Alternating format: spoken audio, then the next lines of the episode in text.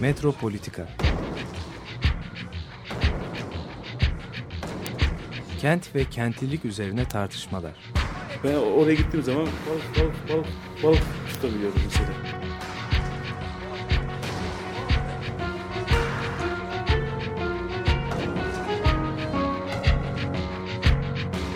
Hazırlayıp sunanlar Aysin Türkmen, Korhan Gümüş ve Murat Güvenç.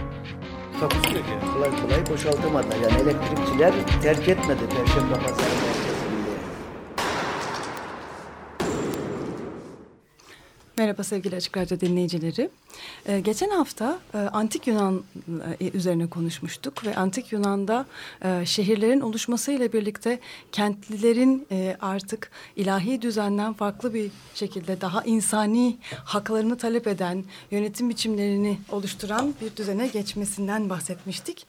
E, bu haftada e, aslında e, biraz e, devam e, içindeyiz. Kentsel yurttaşlık üzerine konuşacağız.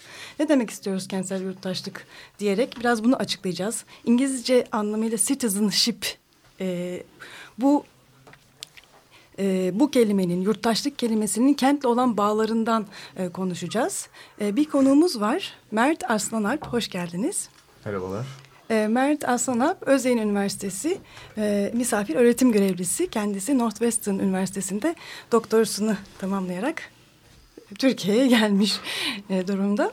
E, bu kentsel yurttaşlık yani citizenship ne demek sizin için? Nasıl tanımlıyorsunuz? Niye önemli? Şimdi e, yurttaşlığın tabii hani kökenlerine baktığımızda, batıdaki kökenlerine baktığımızda hani hem antik Yunan, sonra antik Roma ama aynı zamanda Ortaçağ Avrupa kentlerinde yurttaşlıkla kentin bir özdeşlik e, taşıdığını görüyoruz. Yani yurttaşlığının mekansal ölçeğinin kent olduğunu e, görüyoruz. Fakat tabii modern döneme geçtiğimizde ulus devletin e, kurulmasıyla birlikte esasında bir anlamda kentle yurttaşlık arasındaki bu bağın gevşemeye başladığını ve biz yurttaşlığı artık ulus üzerinden düşünmeye e, başladığımızı görüyoruz.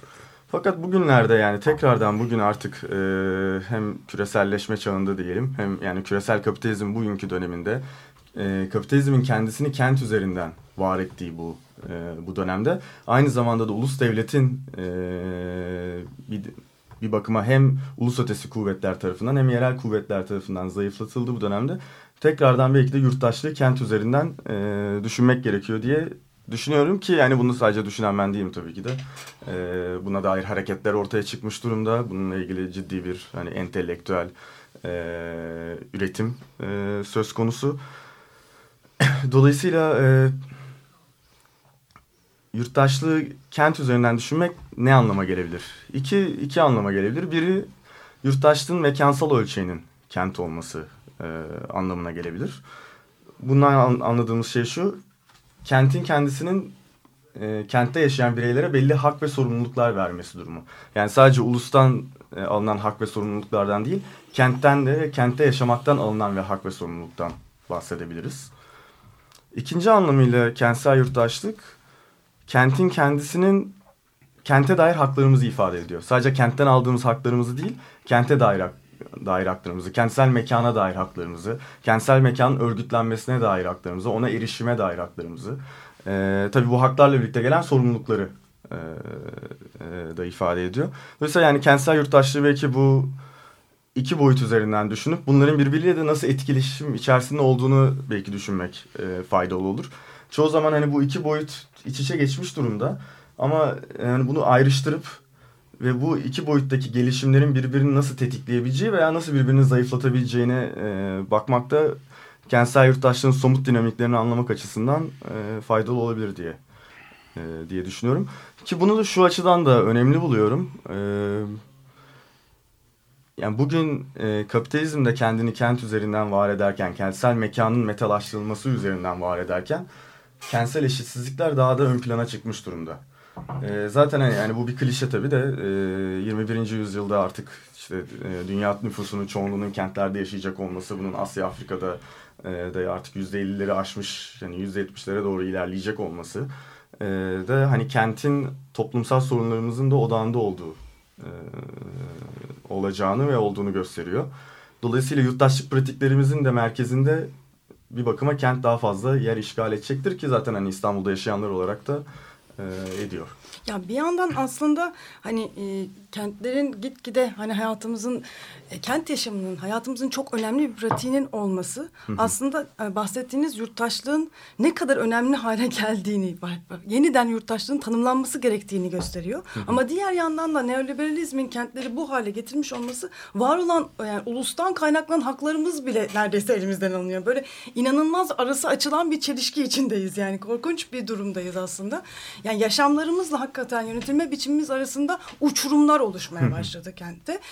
Ee, aslında bununla ilgili de hani e, sadece e, Türkiye'de de değil dünyada çeşitli isyanlar, kent mücadeleleri e, söz konusu. E, şimdi e, siz aynı zamanda İstanbul çalıştığınız gibi Buenos Aires'i de çalışıyorsunuz. İsterseniz biraz hani buralardaki pratikleri de e, düşünelim. Yani buralarda da aynı türde yani hani bu haklarla ilgili e, mücadeleler nasıl? Burayla karşılaştırdığımızda benzerlikler nedir, farklılıklar nedir? İsterseniz biraz buradan hani bu yurttaşlığı tekrar düşünelim. Tabii. Ee, yani ben doktora tezimde İstanbul ve Buenos Aires'i karşılaştırmalı inceledim. Hani orada da biraz amacım yani İstanbul'da yürüyen işte belli kent üzerinden mücadeleler var. Belli işte kentsel dönüşüm bağlamında ortaya çıkan sorunlar var.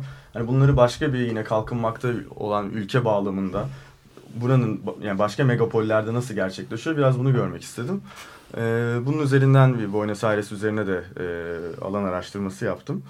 Ee, şimdi Buenos Aires'te tabii hani Türkiye'den bir yandan e, farklı bir yani doğal olarak farklı bir geçmiş var. Buradaki farklılıklardan en önemlisi e, yine Türkiye gibi hani orada da bir gece kondulaşma sürecini görüyoruz. 1930'lardan itibaren daha erken bir etapta başlıyor.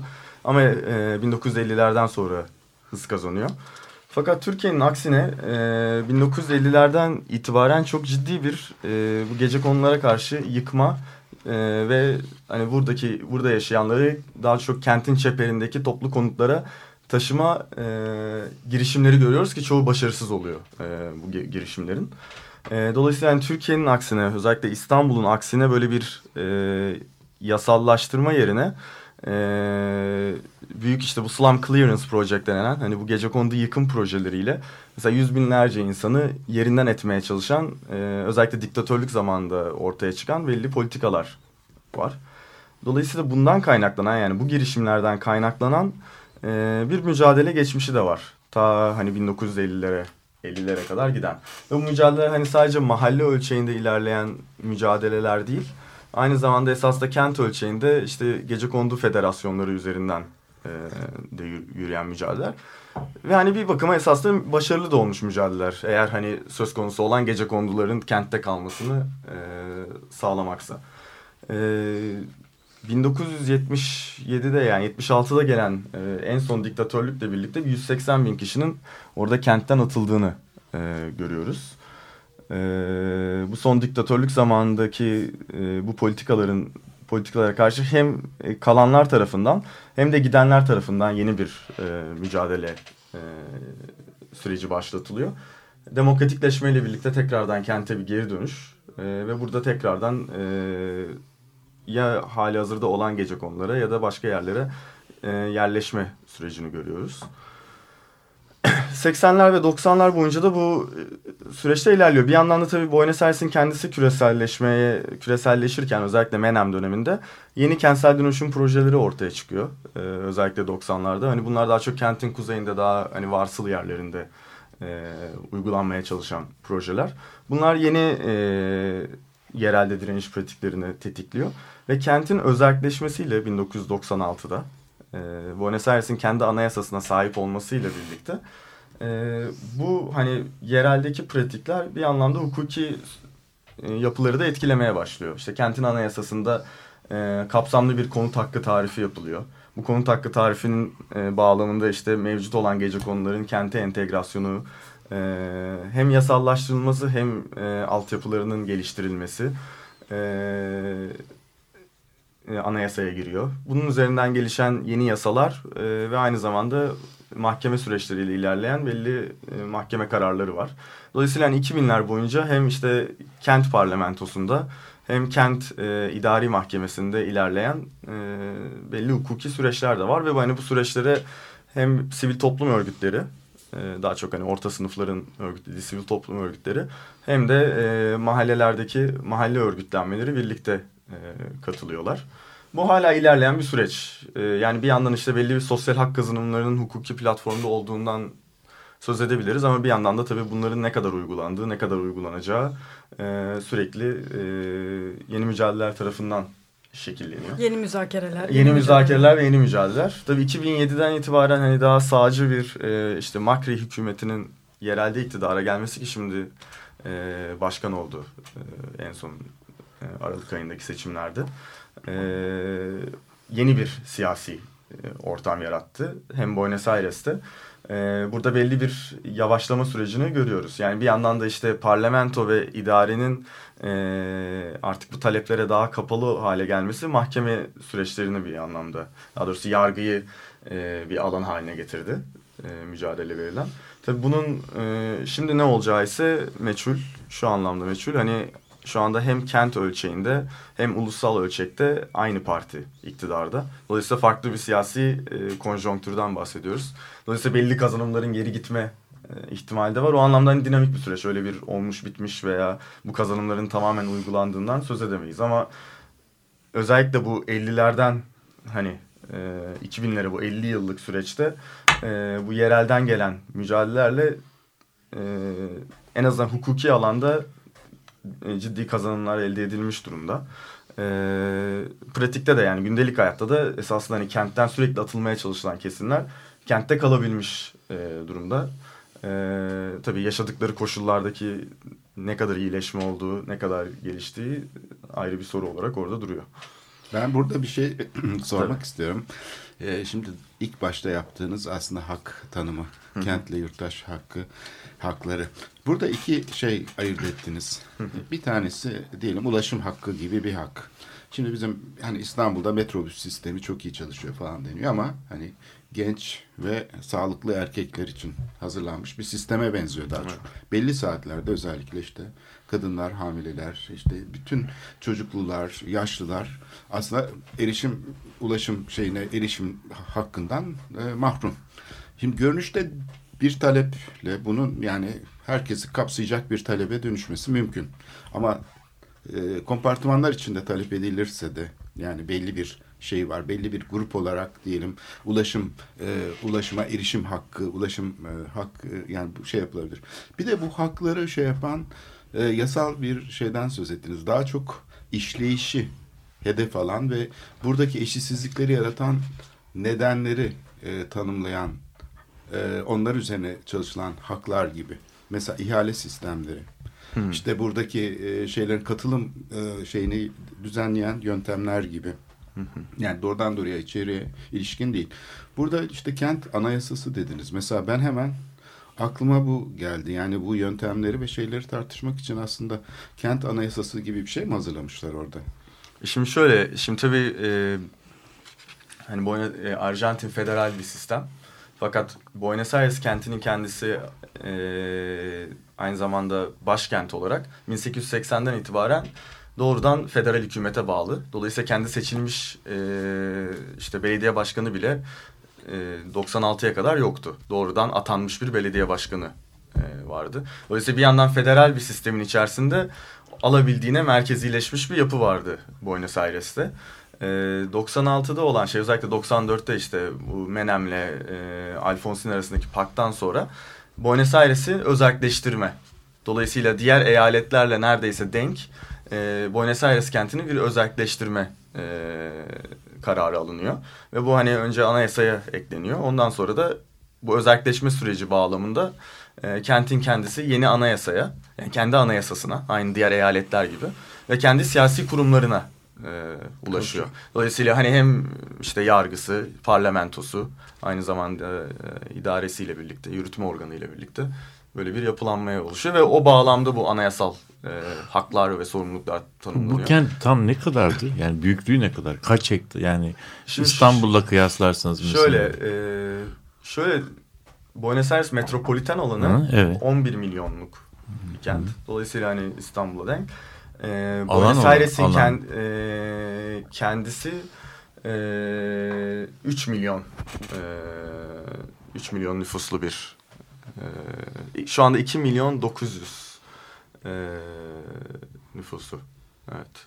Yani peki alan olarak baktığımızda bir, onu bir, bir- biliyor musun? Yani kaç kilometrelik Kaç- büyük müdür? Yani yaygın bir şey midir? Evet, çok son derece yaygın. Hı hı. Ee, zaten Buenos Aires eyaletine doğru e, yayılan. Hı E, kentin kendisiyle yani bütün bir metropoliten alan sürekli büyüyor. Hı hı. Ve eyaletten sürekli yeni belediyeler yaratılıyor çeperlerde. Ulaştırma nasıl? Şu anda sağlanıyor? 24 e, yani kent artı 24 belediyeden oluşuyor bütün Hı. metropolitan. Ulaştırma daha çok özel araba mı yoksa otobüs mü, tren mi, Ee, metro mu nedir yani böyle bir nasıl Kent şeyin içerisinde e, kentte yani merkezde Buenos Aires kentinde yani City of Buenos Aires'te metro aynı zamanda metrobüs sistemi oraya da getiriliyor. Macri'nin projelerinden biri buydu hatta ulaşımı çözmek için hani onun üzerinde de bayağı bir orada da bir tartışma e, oldu esasında. E, kentin içerisinde hem metro var tabii eski bir metro ağı var esasında yani ta 1900'lerin başından gelen bir metro ağı var. Ee, onun dışında otobüs. Otobüs sistemi buradaki gibi özelleştirilmiş bir otobüs sistemi var. Menem döneminde özelleştiriliyor. Hani buradaki özel halk otobüsleri gibi ama bir buradaki gibi bir şey de yok. Ee, tek bir yapı da yok. Her bir şirketin kendi işte renklerinde kendi otobüsleri e, var. Bizim e, Ee, şehirler arası otobüs sistemi Sübvanse gibi. ediliyor. Evet. E, sübvanse ediliyor devlet tarafından. O sübvansiyonlar da herhalde kalkmak üzere. Şeyde ise e, daha doğrusu metropoliten alanda ise tren. Yani banliyö trenleri üzerinden ciddi bir ulaşım var ki orada da bir iki yıl ya da üç yıl önce e, bir kaza oldu. Kaç kişi öldüğünü hatırlamıyorum ama ciddi bir kazaydı ve hani e, Ulaştırma Bakanı'nın istifasına kadar e, gitti olay. E, eskimiş aynı zamanda işte yine Menem döneminde özelleştirilmiş bir banliyö e, tren sistemi var. Onun dışında tabii şey araba. Peki bu bahsettiğiniz gece kondular yani şehrin merkezine kaç mesafededir, ne, ne türler yani o konuda biraz bize şey yapar mı? Bir karşılaştırma yaparsanız Tabii. İstanbul'dakilerle karşılaştırdığımızda nasıl bir şey oldu? Şimdi e, hem metropoliten alanda yani çeperlerde e, gece konular var aynı İstanbul'da olduğu gibi. E, ama aynı zamanda kentin merkezinde de mesela en değerli alanlarında da işte hani işte orada Puerto Madero e, projesi var mesela oranın Maslak, Levent aksı gibi diyebileceğimiz ama onun aynı zamanda işte bir e, eski limanda olduğundan dolayı e, böyle bir liman ortamı da olan. E, bunun dibinde de mesela hemen bir gece kondu mahallesi var. E, yine kent merkezinde işte Vije 31 diye kuzeyinde e, tam tren istasyonunun arkasında e, kentin en büyük ve en eski gece kondu mahallesi var. Dolayısıyla hem kentin tam merkezinde göbeğinde gece kondu mahalleleri var. Hem de özellikle kentin e, güneyine doğru e, kümeleşmiş bir sürü gece kondu mahallesi var ki Buenos Aires'te şey ayrımı çok kuvvetli. E, kuzey ve güney. Dolayısıyla kentin kuzeyi e, zengin, orta sınıf, üst orta sınıf, üst sınıf. E, kentin güneyi ise yoksul. Hani bunların bu yoksul kesimin bir kısmı formal konutlarda otururken diğer kısmı e, gece kondu mahallelerinde. Yani Villa Miseria denen gece kondu mahallelerinde oturuyor. Ee, sonra çeperlere doğru gittiğimizde de yani hem orta sınıf mahalleler görüyoruz hem de e, yine onlara yakın e, gece kondu mahalleleri görüyoruz.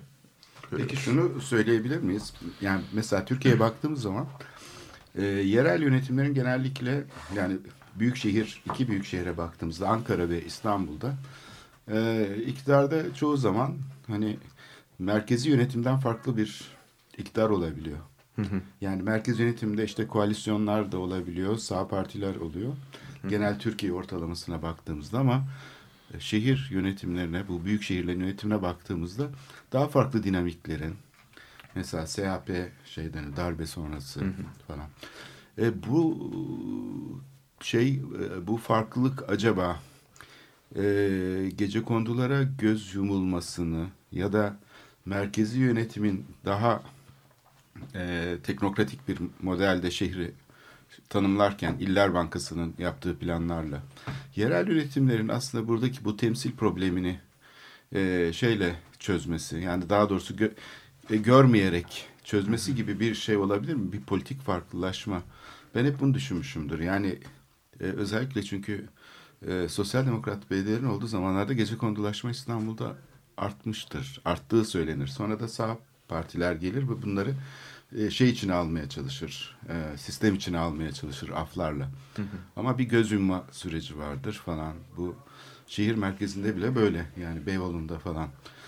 Bu böyle bir şey söylenebilir mi acaba? Bu farklılaşma iki parti ne zamanki merkezi yönetimle belediye aynı partiye geçiyor o zaman e, daha otoriter uygulamalar yapılabilir hale geliyor. Evet, e, yani benim de bu karşılaştırmayı yaparken gördüğüm noktalardan biri özellikle Türkiye'de hani bin, Türkiye ile Arjantin'in 1950'si ile 80'leri arasını karşılaştırdığımızda öyle veya böyle Türkiye'de hani darbelere rağmen daha ciddi bir e, yani siyasal rekabet daha fazla olmasından gelen hani popülist uygulamalar var. Dolayısıyla aynı dönemde işte Arjantin'de de darbeler yaşanıyor ama darbeler daha uzun süreli oluyor. Ee, bununla beraber dediğiniz gibi e, özellikle Buenos Aires kenti e, durumunda e, federal hükümet doğrudan atadığından dolayı belediye başkanını öyle bir rekabet ortamı ortaya çıkmadığından dolayı daha sert politikalar, daha otoriter politikalar, daha dışlayıcı politikalar daha kolaylıkla uygulanabiliyor. Dolayısıyla hani tabii Türkiye'deki bu hani bu popülist kentleşme pratiğinin sebeplerinden birinin dediğiniz gibi bu siyasal rekabetten kaynaklandığını. Dolayısıyla her ne kadar hani işte hukuki anlamda bir demokrasi olmasa da işte bu çok partili hayatın sağladığı e, siyasal rekabet ve farklı ölçeklerin birbirinden ayrışma ihtimali evet dediğiniz gibi bence de e, e, bu tür pratiklere yani bu gece konuları göz yumma veya yasallaştırma pratiklerine imkan tanımış durumda ki bunu şeyde de görüyoruz. Yani 80'den sonra Arjantin'in de benzer bir şekilde daha rekabetçi bir yapıya girmesiyle birlikte orada da kolay kolay artık bu 80 öncesinde uygulanan gece kondu yıkım politikaları uygulanamamaya başlıyor. Ee, yine keza e, kentin merkeziyle çeperlerini karşılaştırdığımızda orada kentin çeperlerinde peronistlerin özellikle kuvvetli olduğu çeperlerde belediyeleri hakim olduğu yerlerde yine benzer yıkım politikaları daha zor uygulanıyor. Dolayısıyla evet yani e, bütün ölçeklerin aynı partide olduğu bir ortamda tabii e, belli politikaları otoriter bir şekilde uygulamak kolaylaşıyor ki ondan dolayı merak ediyorum şu anda da işte bu Macri'nin partisi olan PRO'nun üç ölçeği birden ele geçirdiği bu yeni siyasal konjonktürde hani orada nasıl gerçekleşecek? Hukukta elde edilen haklar bu yeni siyasal konjonktürde kendini devam ettirebilecek mi? Ee, bir de politik gücünden de yani şey yani e, seçimlerdeki politik gücü gece konduların nasıl orada Buenos Aires'te yani burada çünkü aslında o anlamda hani e, iktidarların hani e, iktidara gelmelerinde çok önemli bir e, seçmen şeyi yaratıyor gece kondular. Orada da herhalde aynı şey söz konusu. Peki Yok aynı şey söz konusu diyemem. Özellikle kentte azınlık durumundalar. Ee, hmm. Bundan dolayı da yani işte bu yani Türkiye'de mesela ciddi bir hani e, seçimler üzerinden bir baskı kurabilme imkanı oluyor gece kondu mahallelerinin. Ki yani hani bu 2004'ten bir olan süreçte dahi e, bu ölçekler birleşse dahi bu sürecin istenildiği gibi ilk başta tasarlandığı gibi mesela işte Ayazma'da uygulandığı gibi diğer yerlerde uygulanamamış olmasının sebeplerinden biri biraz da e, bu yerel e, seçimlerde uygulanabilen baskıdan özellikle mesela 2009 seçimlerinde burada bunu ciddi şekilde gördük. Hani Maltepe'de, Kartal'da, Sarıyer'de e, yerel iktidarlar yani belediye e, yönetimleri değişti. E, kentsel dönüşüm etrafında. Sadece ondan mı bilmiyoruz. Hani bunun için tabii çalışma yapmak gerekiyor ama en azından kentsel dönüşüm ciddi bir gündem maddesiydi o seçimlerde. Dolayısıyla yani burada esasında ciddi bir seçim kuvveti olduğunu görüyoruz. Ama tabii bunun paradoksal şeylerinden biri de işte mesela bir hukuki mücadele verme e, ihtiyacının daha azalmış olması ki hani e, tarihsel olarak en azından. E, bunun aksine hani şeyde e, Arjantin'de böyle bir seçim kuvvetinden en azından Arjantin'de demeyeyim ama Buenos Aires kentinde böyle bir seçim kuvvetinden söz edemeyiz. Onun yerine hani bir sokak protestosu. E, dolayısıyla hani sokağı kullanmak. İki e, özellikle 90'lardan itibaren yargıyı kullanmak. Bu özellikle daha genelde de bu ikisini birbirine eklemleyerekten ilerleyen bir talep etme süreci var. Ee, İsterseniz çok kısa bir müzik arası verelim. Ee, müziğimiz de Buenos Aires'ten e, hı hı. geliyor. Ee, Hırsız Veletler. Pibos Choros. Evet, Pibes, Pibes Choros. Ve e, Que Calor şarkısını dinliyoruz. Que calor, oh, eh, oh.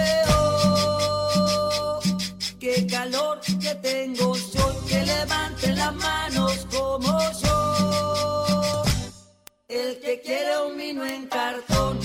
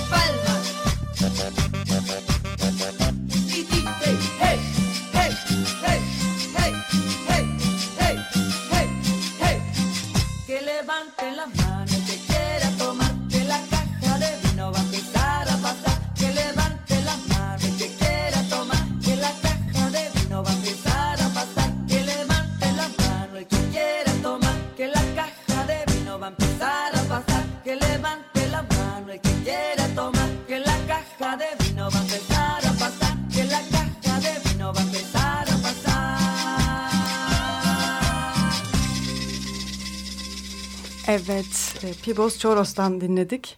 Ke Kekalor. E, Mert Aslan Alp'le Aslan Alp'le sohbetimiz devam ediyor. Ee, ve bu İstanbul'la yavaş yavaş geçeceğiz ama hala Buenos Aires e, pratiğini, Buenos Aires'teki gece kondular üzerinden olan sohbetimiz biraz daha sanırım sürecek. Sizin bir sorunuz var galiba. Ya benim benim sorum yani bu şeyle ilgili yani Türkiye ve e, Arjantin'in e, 20. yüzyıldaki iktisadi e, gelişme süreçleri, birikim rejimlerinin e, dönemlenmesi çok farklı özellikler gösteriyor.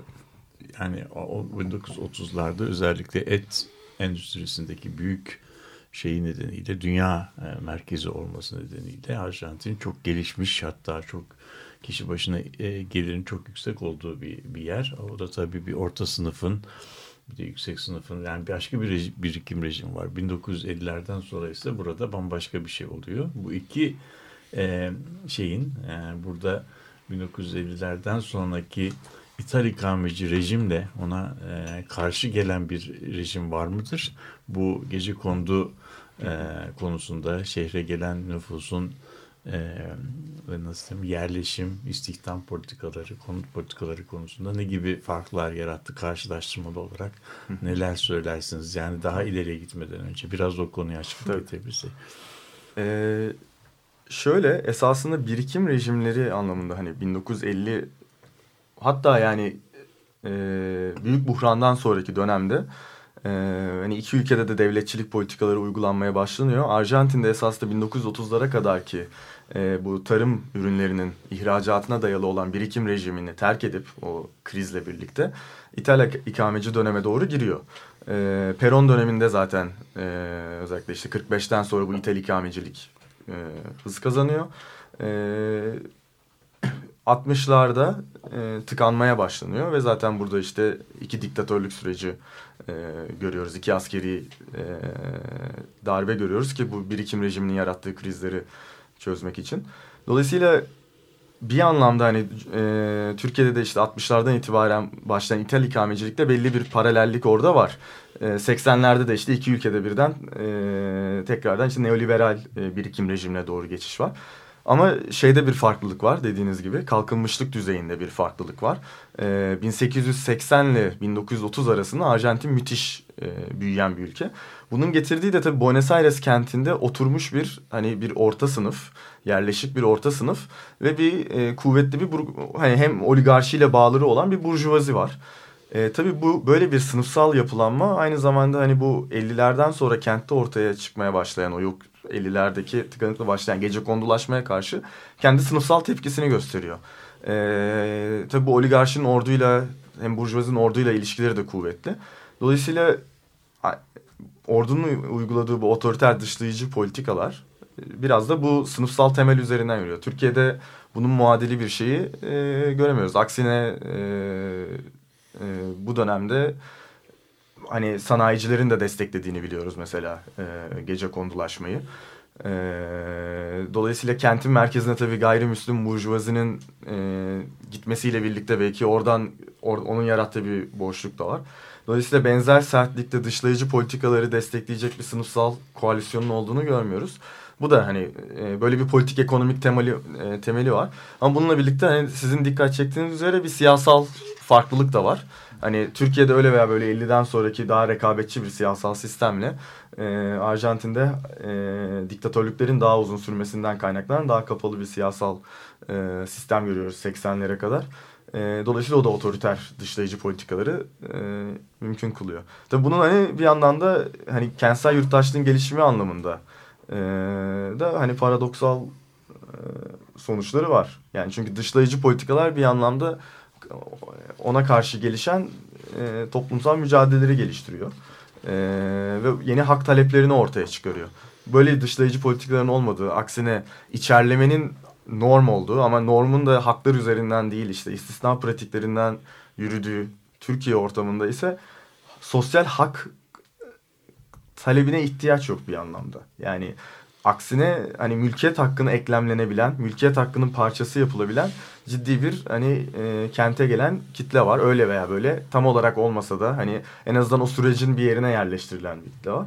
Hani bunun hani tezde yaptığım, yani ileri sürdüğüm argümanlardan biri e, bir bakıma hani bu farklılıkların yani bu devletin stratejisindeki bu farklılıkların bir anlamda işte aşağıdan gelen hak taleplerini olan e, ihtiyacı, ihtiyacı e, azalttırdığı veya arttırdığı.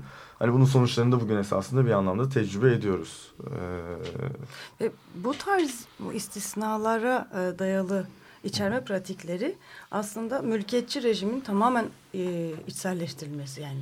Hani bugün mülkiyet yani ev, bir ev sahibi olma dışında alternatifinin düşünülemediği yani. Hiç kimseyle bunu konuşamıyorsunuz bile. Hani yani bir de yani kira sistemi, kooperatif yani başka sistemin tahayyül bile edilemediği bir düzende yaşıyoruz. Hepimiz için ama bu. Yani evet, evet. nüfusun yüzde 99.90 70 civarında. Hayır yani, sahibi demiyorum. Hı. Sahip olma ha, idealini idali, ve hayalini o doğru, o doğru. 99.9 sahip kiralar, kiracılar tabii, tabii, kiracıların da ama tek hayali, tek umudu, tek düşü bu.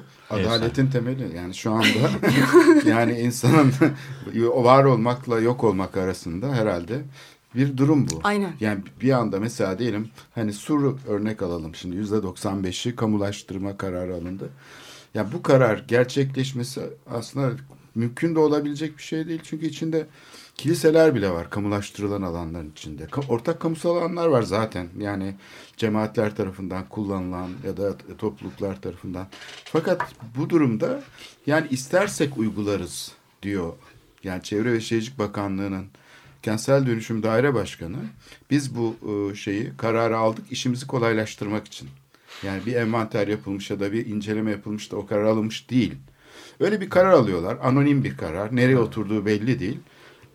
Burada isterlerse uygulayacakları durumu da bir tehdit olarak çok büyük bir tehdittir bu. Yani orada bütün şeyini, varlığını orada e, şey yapan, kaybedecek insanlardan söz ediyoruz yani bir anda. Ve o ipin ucuna bağlısınız artık yani. Ondan sonra kurtuluşunuz yok.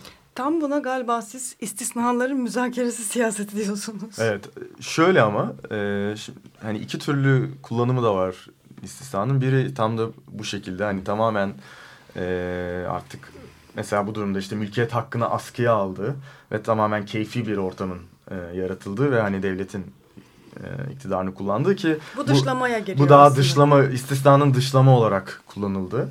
Ama bir de aynı şekilde yine belli e, hakları askıya alıp ama istisna yani istisnayla hakların askıya alınıp ama içerlenebildiği yani bir popülist dağıtım stratejisi olarak kullanılma imkanı da var ki işte aflar mesela hani bu gece konuda aflarını bir anlamda böyle görebiliriz yani planlama ve işte mülkiyet hukukuna bir istisna teş, e, kurup bunun üzerinden esas da kitle geniş bir kitleyi mülkiyet hakkının içerisine yavaş yavaş almaya çalışıyorsunuz ve burada bir popülist hani e, dağıtım stratejisi izliyorsunuz.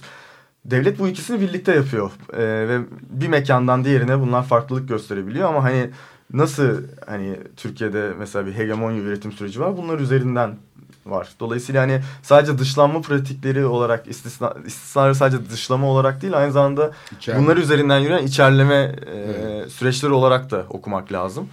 Bu ikisinin birbirini bu ikisini birden nasıl kullandığına e, idarelerin Şuna da e, bakmak bakabilsek lazım. mesela diyelim. E, şey, Mesela Sur'da bu Evet. şu anda askıya aldı dışladı. Bunun üzerinden ama tekrardan orada şimdi belli ihalelerin Haklar dağıtımı ve- üzerinden Evet. e, bir kaynak dağıtımı. e, Ben de onu söyleyecektim işte tam. Evet. Kaynakların dağıtımı, ihale sistemleri ve STK'ları muhatap alma. Hani biz STK'ları muhatap alacağız diyor ya.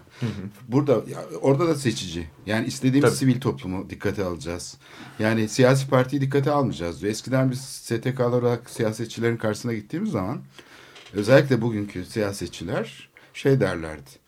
Ya bir siyasi parti kurun öyle çıkın karşımıza. Madem ki beğenmiyorsunuz bu sistemi, bu yaptıklarımızı beğenmiyorsunuz, eleştiriyorsunuz. Siz entelektüeller, siz işte şeyler, hep hiçbir şey beğenmeyenler.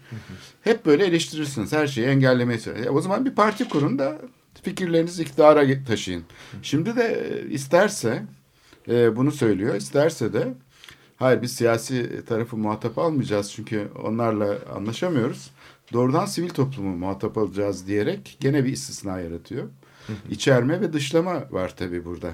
Evet. Yani neyi içine alacağını, neyi dışına alacağı. Mesela bu şeyler, e, vakıflar yani şu anda nasıl güçlendi değil mi? Yardım kuruluşları, işte eğitim vakıfları yani burada muazzam bir şey var. Yani ve bunu kimse sorgulamıyor. Yani burada Bunun üzerinden bir yönetme Evet. e, süreci var. Ki bu mesela başı büyükteki hani kentsel dönüşüm sürecinde e, hani burada işte önce projeye karşı oluş, e, karşı çıkan bir dernekleşme süreci yaşandı. Sonra bir aşamasında yani özellikle bir noktada müzakereye başlandı. Bu aşamadan sonra hani bildiğim kadarıyla hem Büyükşehir Belediyesi destekli hem e, o zaman işte Maltepe Belediyesi destekli yeni bir dernek oluşturuldu. E, bu dernek işte mahalledeki birkaç farklı hemşeri derneğinin e, bir araya getirilmesine oluştu ve bu dernek üzerinden rıza üretim e, süreci yaşandı. Diğer dernek zayıflatıldı, parçalandı. E, ve bunun üzerinden e, işte proje ilerletilmeye çalıştık. Yani sonra da tıkandı. E, Özellikle Maltepe Belediyesi'ni işte e, CHP'nin e, almasından sonra e, projeye başladı. Şu anda hani durmuş durumda bildiğim kadarıyla. E, yani yeni etaplarına geçilmedi. Suluk Ama sonuç olarak yani tam da dediğiniz işte strateji orada mesela uygulandı. Hani alternatif bir dernek üretiyorsunuz. Olan e, derneği zayıflatıyorsunuz. Aynı şey o dernek üzerinden rıza, rıza üretiyorsunuz. Hani evet. Evet bu paradoks aslında azınlıkların da kadim sorunu. Şimdi azınlık vakıflarının temsilcileri var. Genellikle yani e, gayrimüslim azınlık kamu e, şeylerine katılımdan e, epey uzak tutulur. Yani siyasi alana katılamazlar, kamu alanında görev alamazlar, memur olamazlar falan. Fakat yöneticilerini bir sır perdesi kaplar. Onlar hiçbir zaman konuşamazlar. Çünkü onlara öyle istisnalar tanınır ki yani muhatap almak için bile. O yüzden en ufacık bir şeyde konuşma, bir eleştiri getirme imkanları bile yoktur. O yüzden tamamen köreltilmiştir. E, kamusal alana katılmaları, siyasetle uğraşmaları, yani tabii bunun da dışına çıkan e, şeyler var.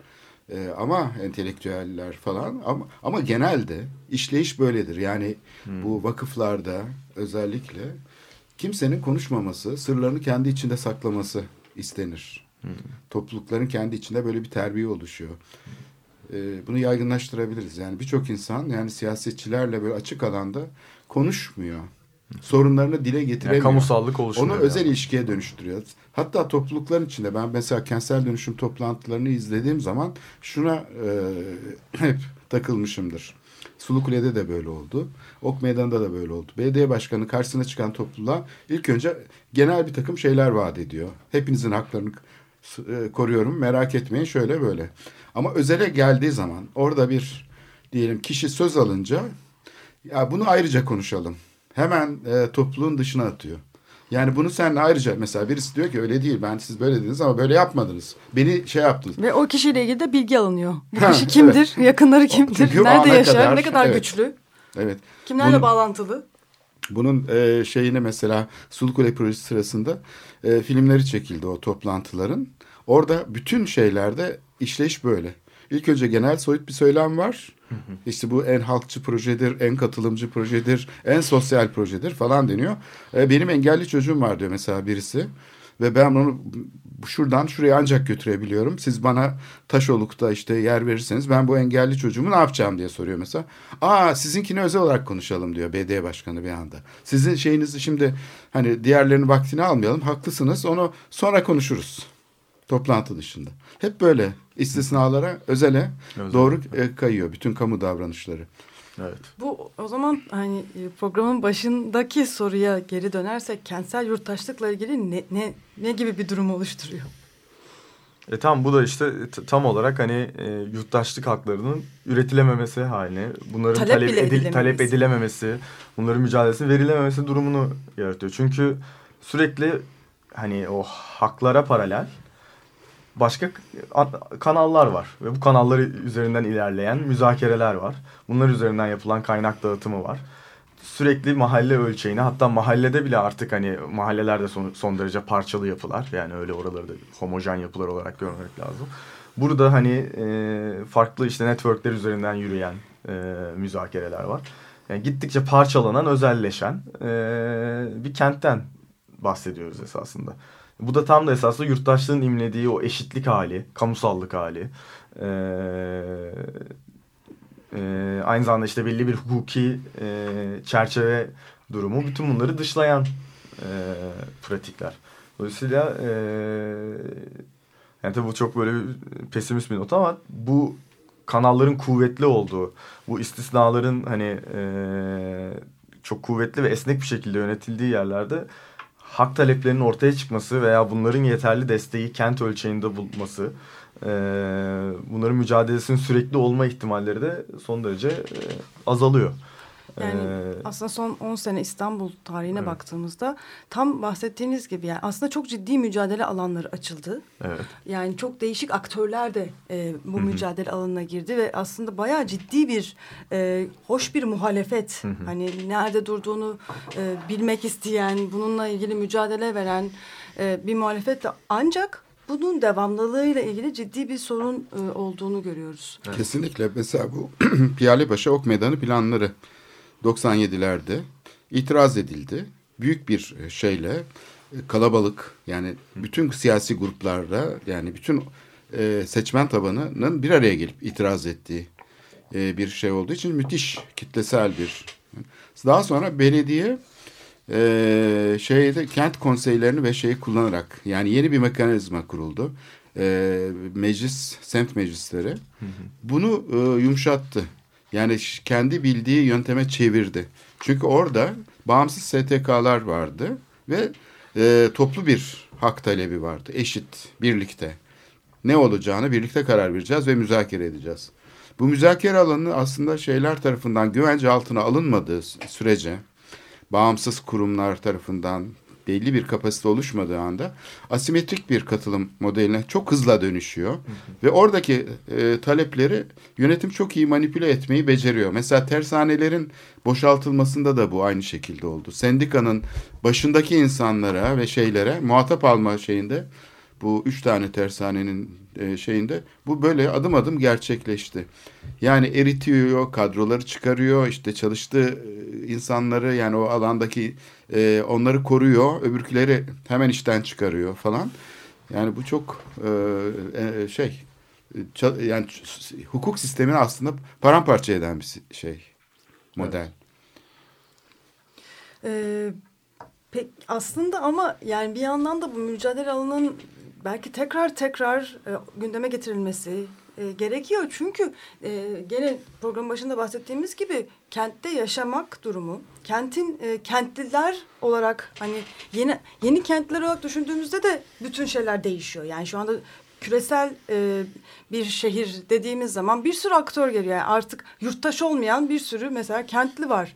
Mülteciler var. işte göçmenler var. Yani kentin nüfusu e, aslında yurttaşlık e, kavramının çok dışında artık var oluyor. Ve bununla ilgili aslında yepyeni düzenlemeler, yepyeni hukuki e, bakış açıları, yepyeni hukuki tanımlar gerekiyor. Tam tersine var olan yurttaşlık kavramının bile e, yetmediği, e, e, yurttaşlık kavramının bile karşılamayacağı bir e, yönetim biçimiyle e, yönetiliyoruz. Evet. Ya zaten hani bu mesela işte kentsel yurttaşlık üzerine düşünen hani düşünürler tam da bu yeni durumdan dolayı e, bunun önemine vurgu yaptılar. Yani artık ulusal yurttaşlığın kapsayamadığı çok geniş kitleler kentlerde yaşıyor. Onların hak ve sorumluluklarını nasıl düzenleyebiliriz? Ee, nasıl hani bunun yarattığı eşitsiz durumları düzeltebiliriz? Ee, diye sorduktan sonra kent ölçeğinin belki de e, bu yeni kitlelerin, yeni kentte yaşayan, yeni kentin yeni sakinlerinin taleplerine cevap verebileceğini.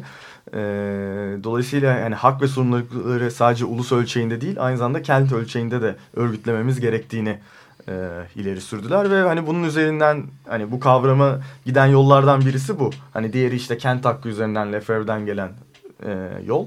Hani bu iki yoldan beslenen bir e, kavram kentsel e, yurttaşlık.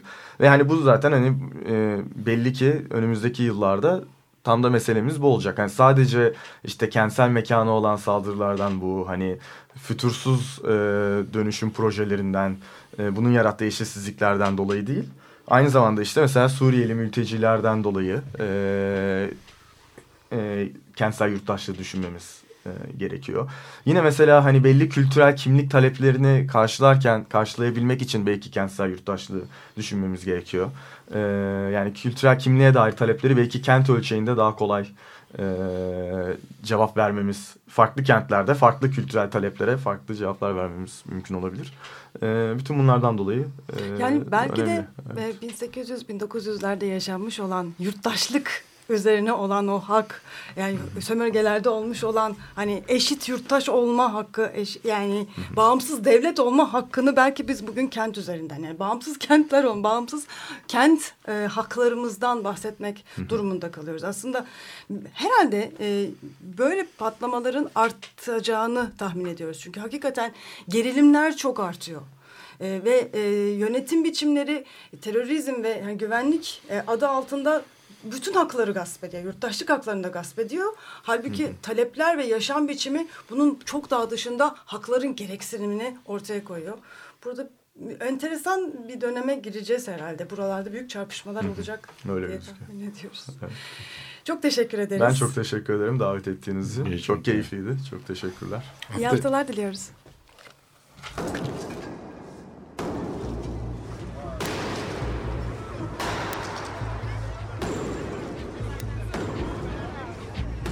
Metropolitika Kent ve kentlilik üzerine tartışmalar. Ben oraya gittiğim zaman balık balık balık balık tutabiliyordum mesela.